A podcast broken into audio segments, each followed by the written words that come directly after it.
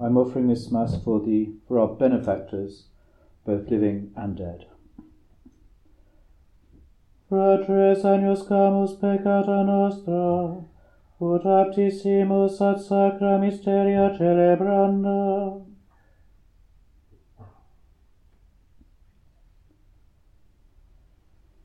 Confitio, De omnipotenti et vobis fratres, quia nec ab inimis cogitatione verbo opere domitione, mea culpa, mea culpa, mea maxima culpa. Iria preco Beata Mariam semper Virginem, omnes angelos et santos et vos fratres, orare pro mea Dominum Deum nostrum. Miseriato nostri omnipotens Deus, et dimisis peccatis nostris, perucat nos ad vitam aeternam. Amen. Kyrie eleison. Kyrie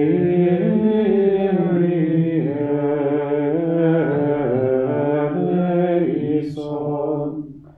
Christe eleison. Christe eleison.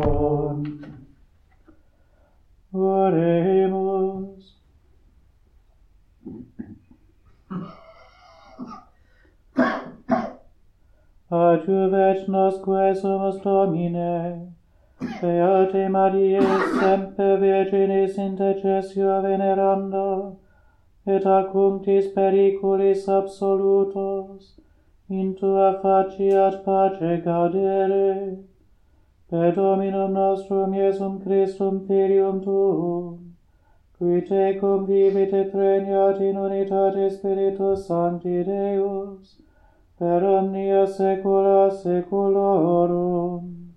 Amen.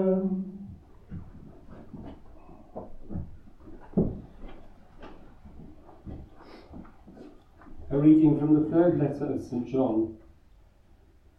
My friend, you have done faithful work in looking after these brothers, even though they were complete strangers to you. They are a proof to the whole church of your charity, and it would be a very good thing if you would help them on their journey in a way that God would approve. It was entirely for the sake of the name that they set out, without depending on the pagans for anything. It is our duty to welcome men of this sort and contribute our share to their work for the truth.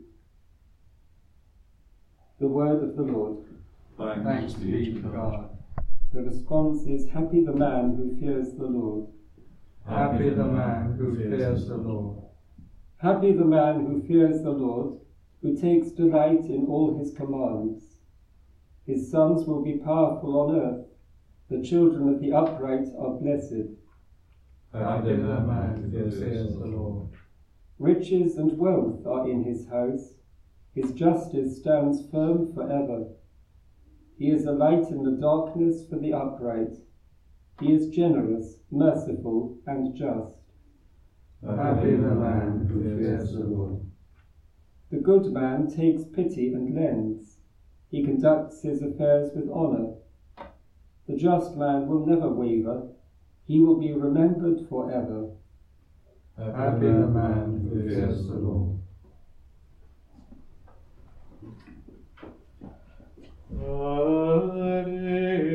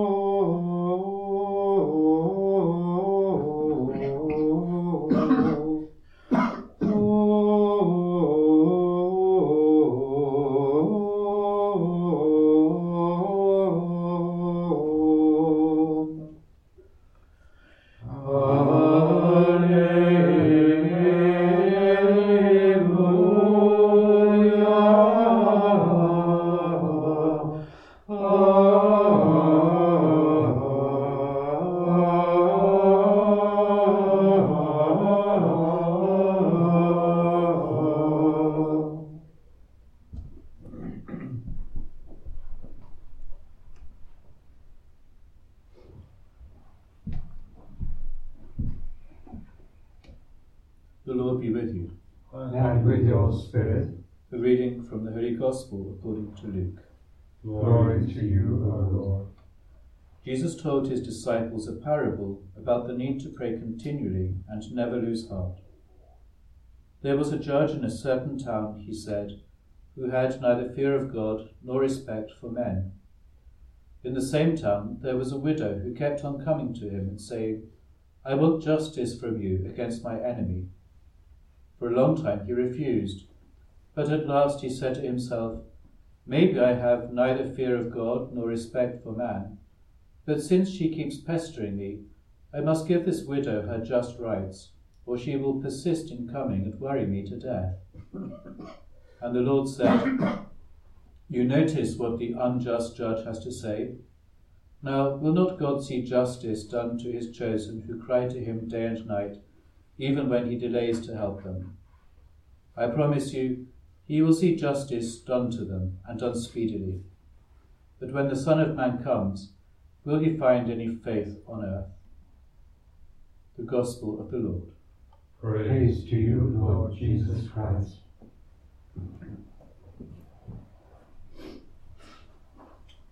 For a long time, I think I read this parable completely wrongly. It looks, at the first instance, is if you keep praying for something, eventually you'll get it. Just as the child who thinks that if he keeps nagging his parents for the sweets or the Xbox or whatever, eventually they'll just get so fed up they'll just have to give in. But actually, it's important to notice in this parable that the just the judge is unjust. And the widow is seeking justice. She's seeking what is right. So our prayers will be answered. Sometimes that answer will be no, because what we want is not what is right, for whatever reason. And God won't give us something just because we keep nagging at Him. Just as a good parent won't just give in because the child keeps nagging. But rather, we will get what we pray for if what we pray for is right, if it is in accord with God's will. How do we know what that is? Well, that's a different question. But actually, our prayer changes us, it doesn't change God.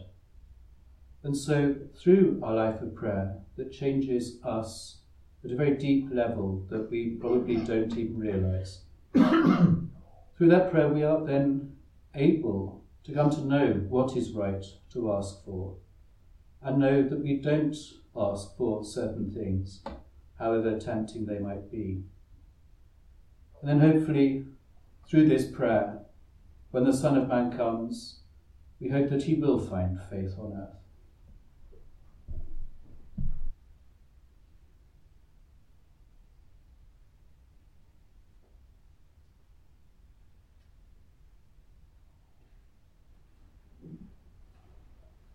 And so let us place before the Lord our needs and those of the church and of the world.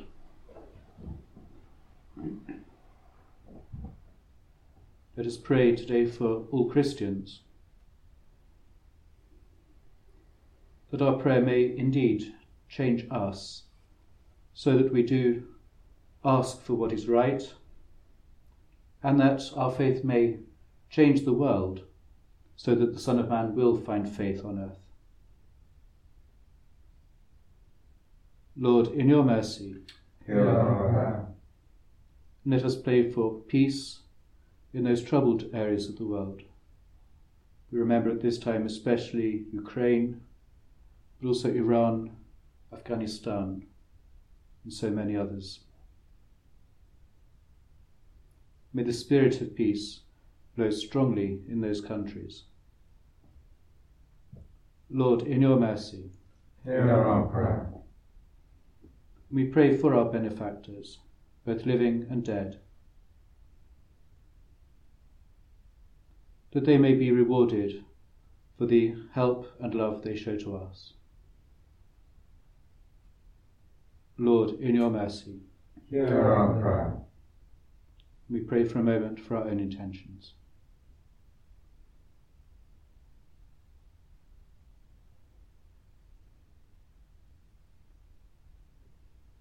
And let us commend these and all our prayers to the intercession of our Blessed Lady, the mirror of justice, as we say, Hail Mary, full of grace, the Lord is with thee.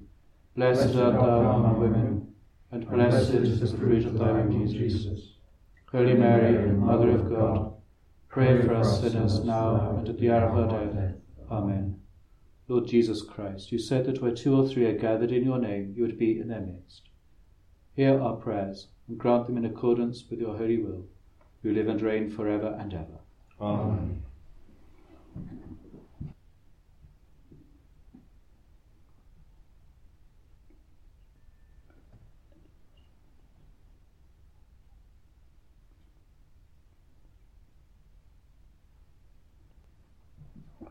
Orate, fratres, ut meam ac vestrum sacrificium acceptable fiat apud Deum Patrem omnipotentem.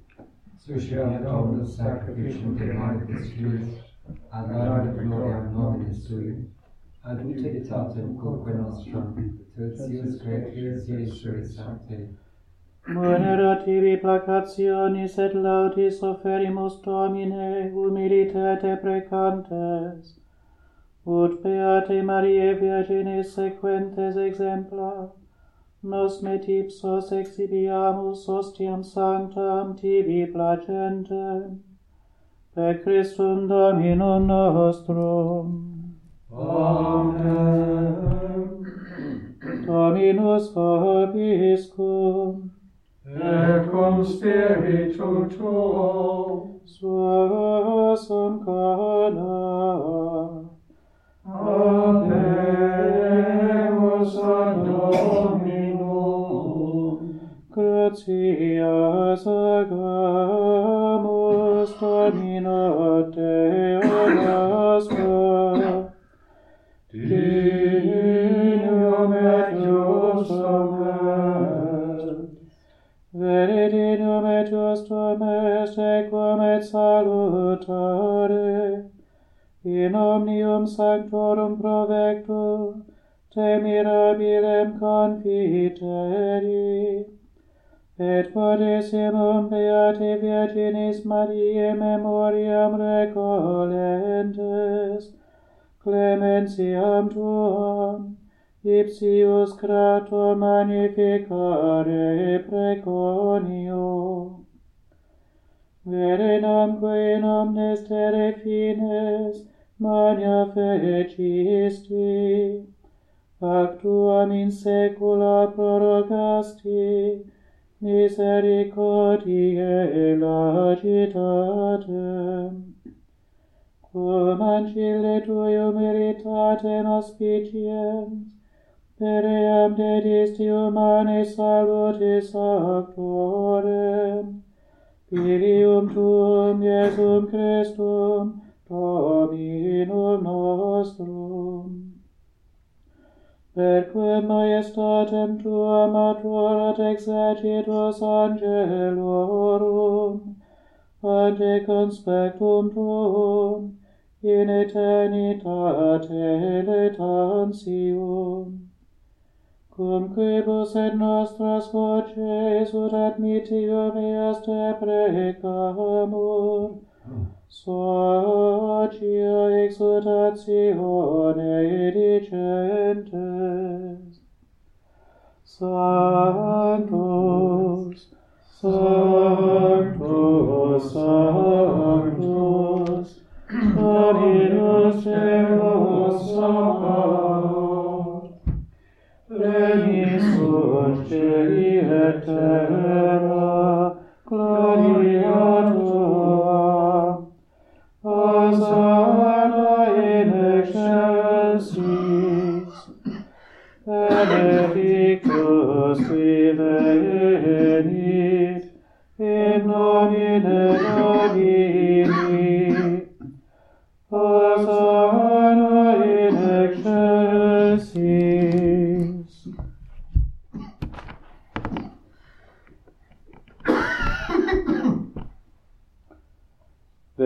Sanctus est Domine, et merito te laudat omnis a te condita creatura, quia per filium tuum Dominum nostrum Iesum Christum, Spiritus Sancti operante virtute, vivificas et sanctificas universa, et populum tibi congregare non desinis, ut a solis otu usque ad occasum, oblatio munda offeratur nomini tuo. Supplices ergo te Domine deprecamum, ut ec munera quae tibi sacranda deturimus, eodem spiritus sanctificare dinieris, ut corpus et sanguis fiat, Filii tui, Domini nostri Iesu Christi, cuius mandato hec mysteria celebramus. Ipse enim, in qua nocte tradebatur, acceptit panem, et tibi gratias agens benedixit, fregit, deditque discipulis suis, dicens, accipite et manducate ex hoc omnes. Hoc est enim corpus meum, quod pro vobis tradetur.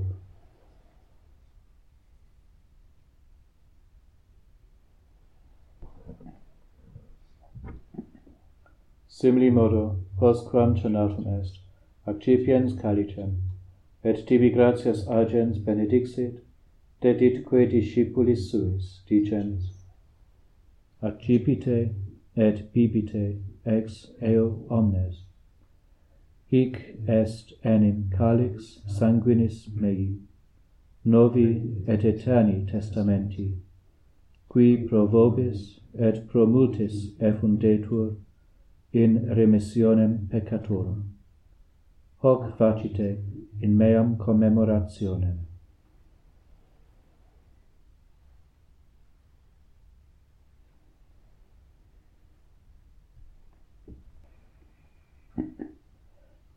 mysterium fidei, mortem tuum annunciamus domine, et tuam resurrectionem confitemur, Done venias.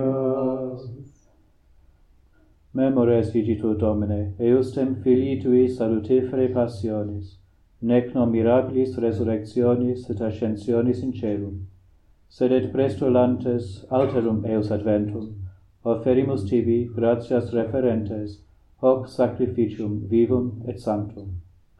Respice quesumus in oblationem ecclesiae tue, et agnoscens ostiam, cuius voluisti immolatione placari, concede ut qui corpore et sanguine filii tui reficimur, Spiritu eius sancto repleti, unum corpus et unus spiritus inveniamur in Christo.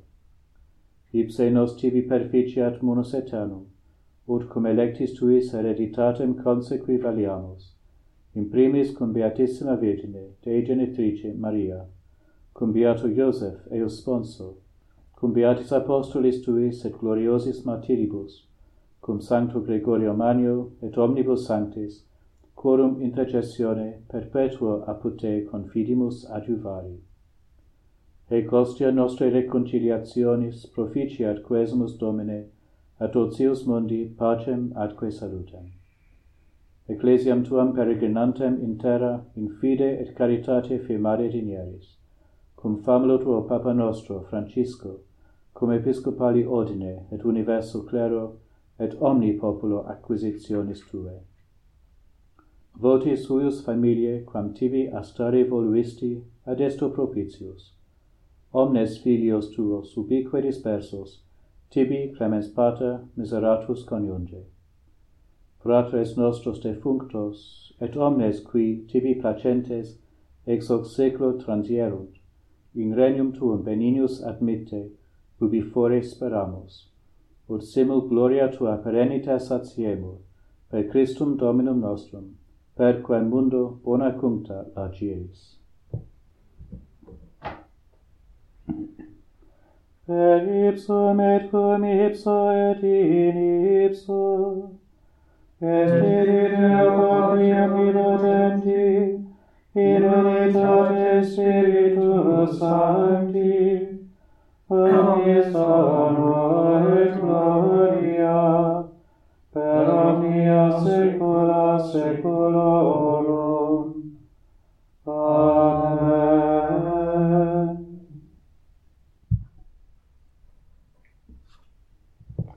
Preceptis salutaribus maniti, et divina institutione formati, ad emus dicere. Pater noster, qui es in celis, sanctificetur nomen tuum, advenia regnum tuum, fiat voluntas tua, sicut in cielo et in terra. Panem nostrum quotidianum da nobis hodie, et dimite nobis debita nostra, sicut et nos dimittimus debitoribus nostris, et ne nos inducas in tentationem, sed libera nos a malo.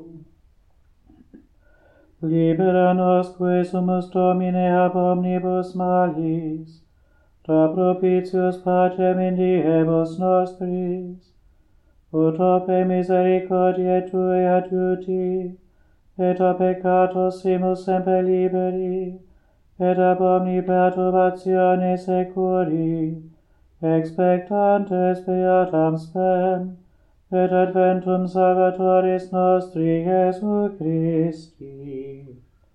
Qui ad et regnum et potestam et gloria in secula. Domine Iesu Christe, quid existi apostolis tuis, pacem relinquo vobis, pacem meam do vobis. Ne respicias peccata nostra, sed fidem ecclesiae Tuae, iamque secundum voluntatem Tuam pacificari et coadunare dinieris, qui vivis et regnas in saecula saeculorum. Amen. Pax Domini sit semper vobiscum. Et cum spiritu tuo. Profete vobis pacem.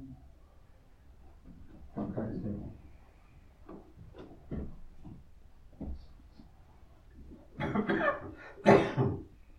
Agnus Dei, qui tollis peccata mundi, miserere nobis. Agnus Dei,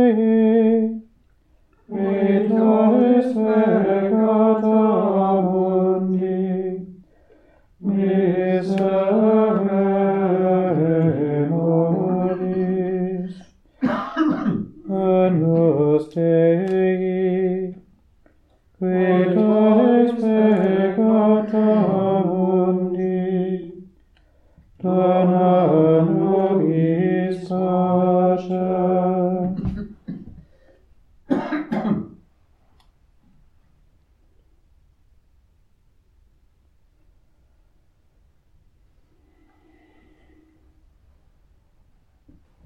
Ecce agnus Dei, ecce quitolis peccata mundi, beati qui acenem anni vocati sunt.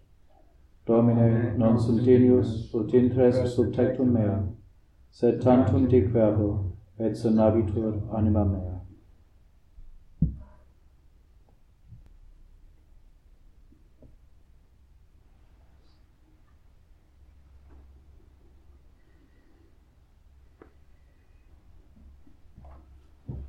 Gloria